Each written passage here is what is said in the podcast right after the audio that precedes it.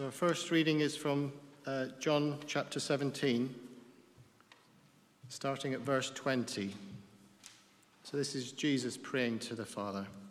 So, John chapter 17, starting at verse 20.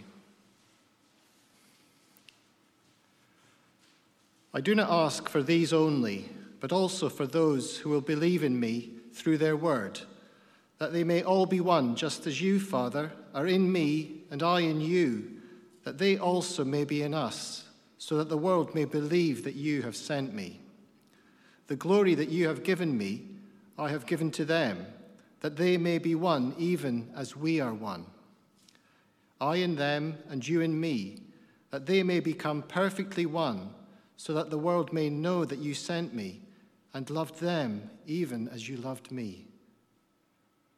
Father, I desire that they also, whom you have given me, may be with me where I am, to see my glory that you have given me, because you loved me before the foundation of the world. O righteous Father, even though the world does not know you, I know you, and these know that you have sent me.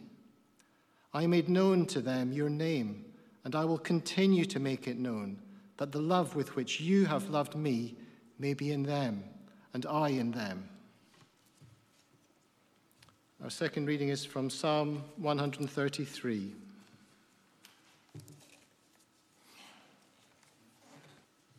Psalm 133, a song of ascents of David. Behold, how good and pleasant it is when brothers dwell in unity. It is like the precious oil on the head running down to the beard, on the beard of Aaron, running down on the collar of his robes. It is like the dew of Hermon, which falls on the mountains of Zion. For there the Lord has commanded the blessing, life forevermore. This is the word of the Lord. Thanks be to God. My name is Richard, um, one of the associate ministers here. Um, please keep your Bible open at Psalm 133. I'll be looking at that. We'll be looking at that together. Um, it's, a, it's a psalm about the wonder of God's people gathering together and being family. Let me pray for us. Heavenly Father, your word uh, brings true wisdom. Please, Lord, would we hear your voice tonight? Lord, would you would you speak to us and give us hearts that are, are ready to listen, Lord? Your way is the way of, of true and lasting peace as we know your forgiveness and your strength and, and your, um, your life giving word, Lord. We pray that you would uh, give us open ears to hear and to obey. In Jesus' name, amen.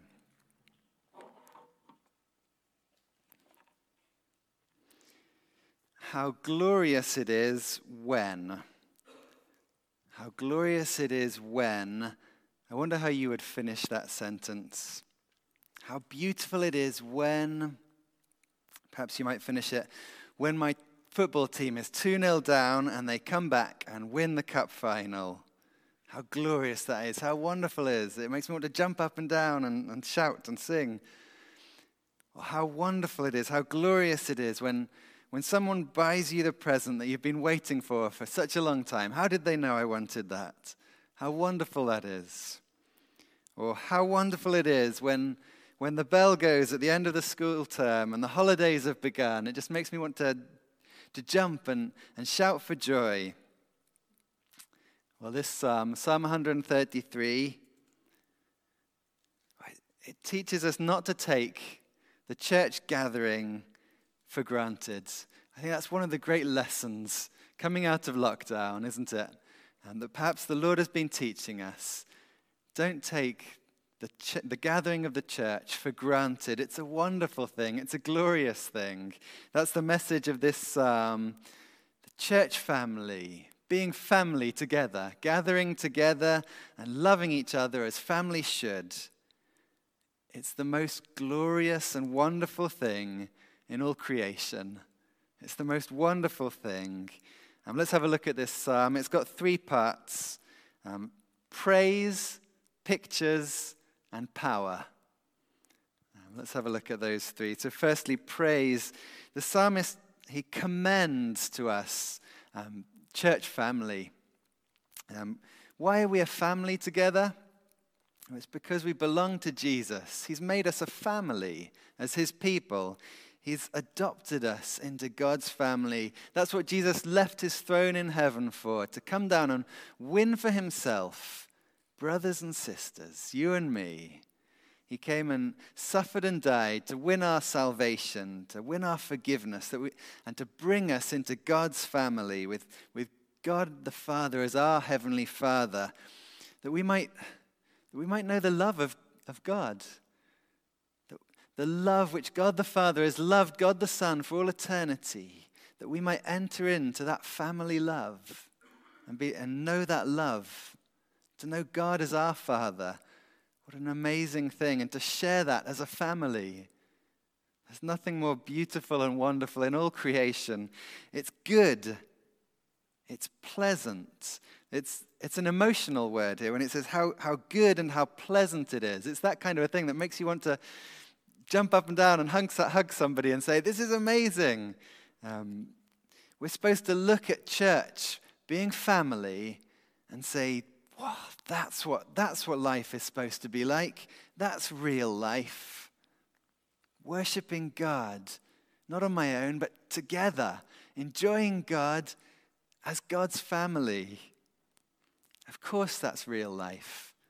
That's what we were created for. When you look in Genesis 1 and 2, the Lord says many things are good, uses the same word, creates, and he says, This is good, this is beautiful, this is wonderful. But then in Genesis 2, there's something that's not good, isn't there?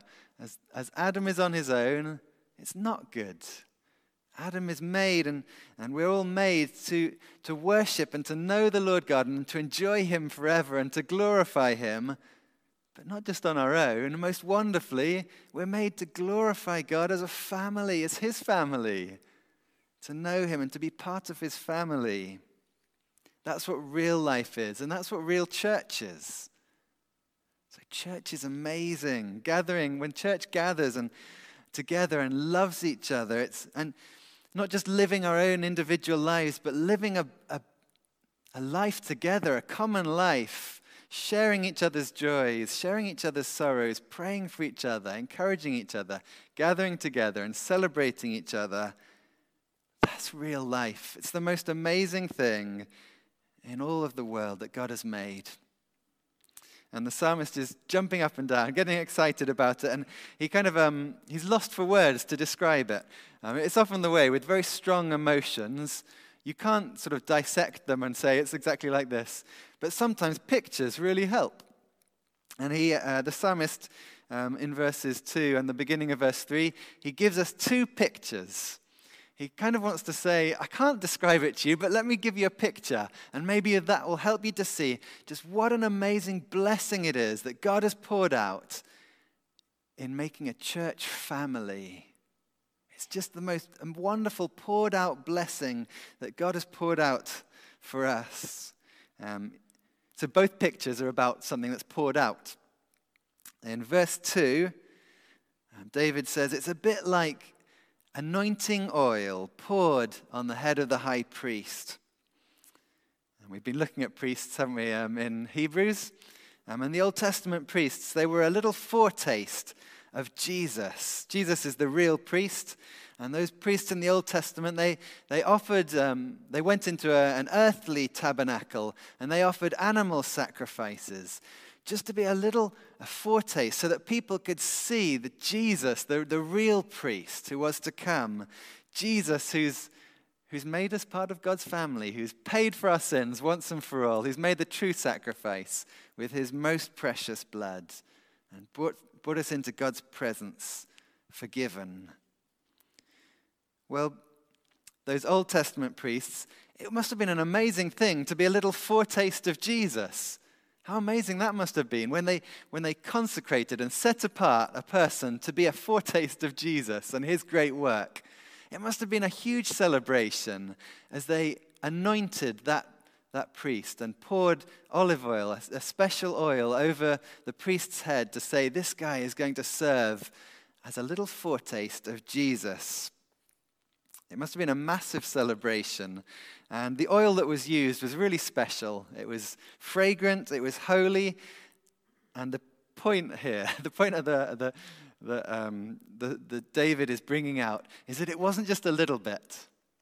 I've been baking a little bit with my children over lockdown and making some biscuits and cakes and things. And sometimes we put in a little bit of vanilla essence. And I've learned, I've learned that you should only use a really tiny bit, uh, like one drop. Um, and but this, the blessing, the, the blessing on the uh, high priest wasn't a vanilla essence kind of blessing. Just look at it in verse 2. It's like the precious oil on the head, running down on the beard, on the beard of Aaron, running down on the collar of his robes. This was not a vanilla essence kind of blessing. This was a oil poured out, running down his beard, running all over his clothes, very messy, drenching kind of blessing. Um, David is saying that church family, when church is family together, gathers together and loves each other, it's like that. It's not a, it's not a vanilla essence sort of blessing. It's a anointing the high priest, drenching, oil going down his beard, all over his clothes kind of blessing. It's a, a massive blessing, a drenching kind of blessing. Can you see how good it is? The blessing that God's poured out, it's a great blessing. And then, just in case you haven't got it, David goes on and says, Here's another picture of what it's like. It's a little bit like, in verse 3, it's like the dew of Hermon which falls on the mountains of Zion. Well, Mount Hermon was the highest mountain in Israel. Um, so I think the idea here is of, of moisture coming down from, from, from on high and drenching, filling with dew the hills of Zion, the hills where Jerusalem is, where God's people would meet. With dew here in, in England is in a rainy country, it's not particularly special. It's nice, but it's, um, it's just more wetness. But in Israel, in a hot country, in a dry country, dew is special. Dew is important. It could mean the difference between life and death.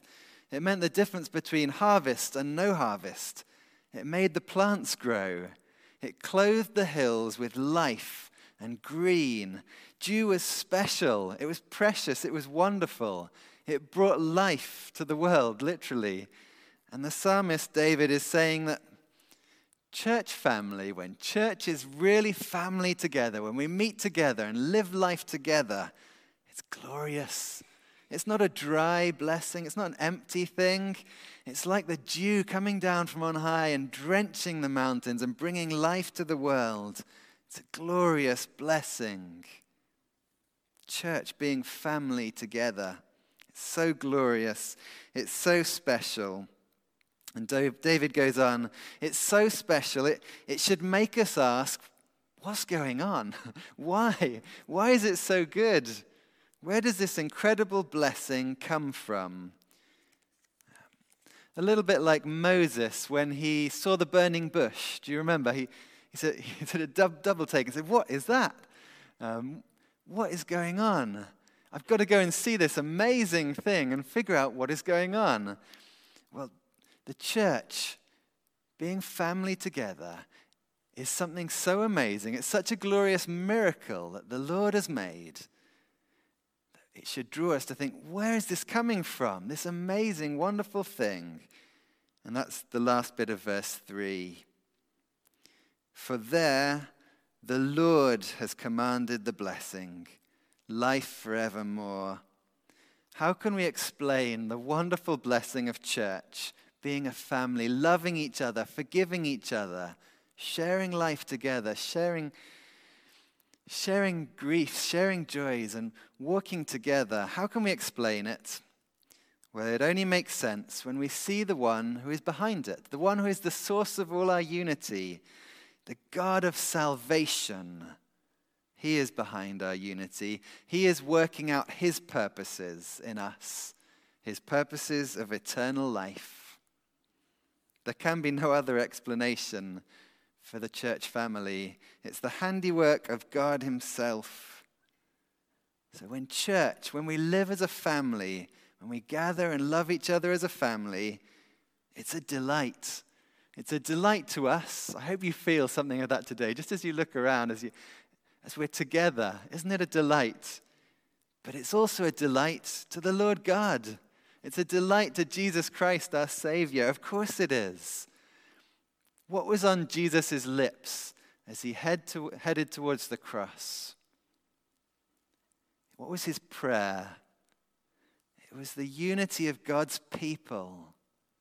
The unity of God's people. That was the joy that was set before him to have his people united, united to Jesus, knowing salvation completely in him, united to the Father, united to each other in love as a family under God from all different nations, joined together perfectly in Jesus. From all history, from the beginning of the world to the end, a family of God, a people chosen to eternal life, a glorious, wonderful blessing, blessing of all blessings.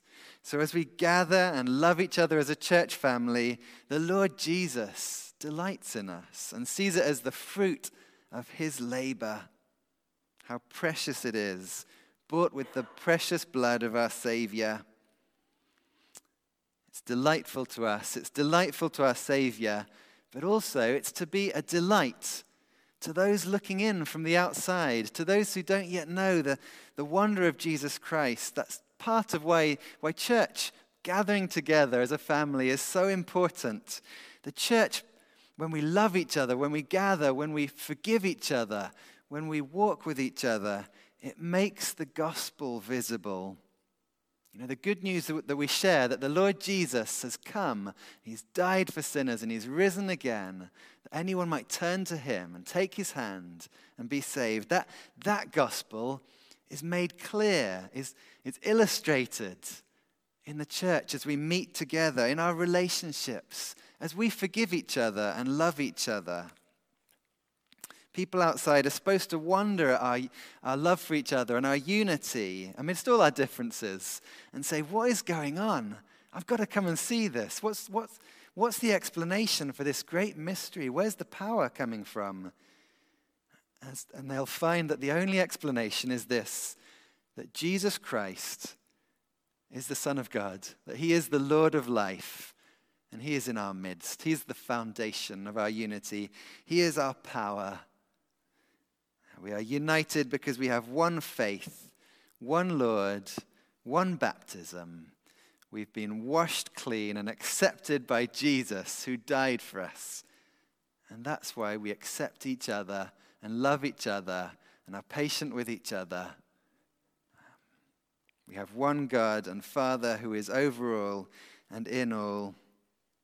As we gather and love each other as a church family, as we live as a family should, sharing our life, the gospel is made visible to the world. So we see in this um, praise that David says, it's just so good. It makes me want to jump up and down when I, when I think about the church family being family together. Praise, pictures. He gives us these two great pictures of how great a blessing it is that God has given us. And power. Where's the power for it? It's the Lord God is working out his purposes, his glorious purposes, life forevermore. The one closing application for us. What does this mean for us? Well, very simply,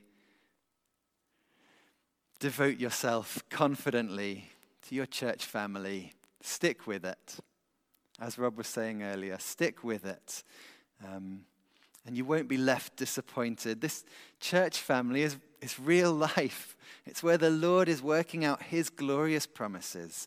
Devote yourself confidently to your church family. Um, please keep, keep coming to, to church, keep gathering together in the services where we can. Um, pray for each other by name. That's a great way to enjoy and celebrate church, and it, it brings out, it, fulfills our joy when we're praying for each other and, and then we see each other and our joy is complete. Um, pray for each other. Keep, um, keep in contact with each other through, um, through prayer times, through, um, through home groups. Um, devote yourself confidently to your family. You will not be disappointed. This psalm is true. It is real life. It is where God is working out his purposes. Yes, it's difficult at the moment. Yes, there are many frustrations. Um, wearing a mask, not being able to sing properly. Um, perhaps above all, the fact that we're not able to all of us to meet together um, each Sunday. Um, and yet, this is where the Lord is working out his purposes.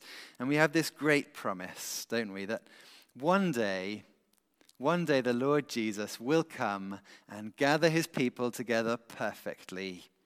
So, yes, we face frustrations now, and we will do. The church um, faces frustrations in many ways, perhaps especially now. But we know that one day the Lord Jesus will gather us perfectly and we will see him face to face. The one that we see now by faith in his word, as it were. One day we will see face to face in perfect joy. And then we will say, Behold, how good and pleasant it is when brothers dwell in unity as we worship the Lord Jesus, our precious Savior, face to face forevermore, not just on our own, but as the people of God. Let me pray for us. Behold, how good and pleasant it is when brothers dwell in unity. Heavenly Father, we thank you. Thank you for each other as church. We thank you for giving us a church family. Thank you for the many ways you've blessed us in our lives by people in church family and by gathering together.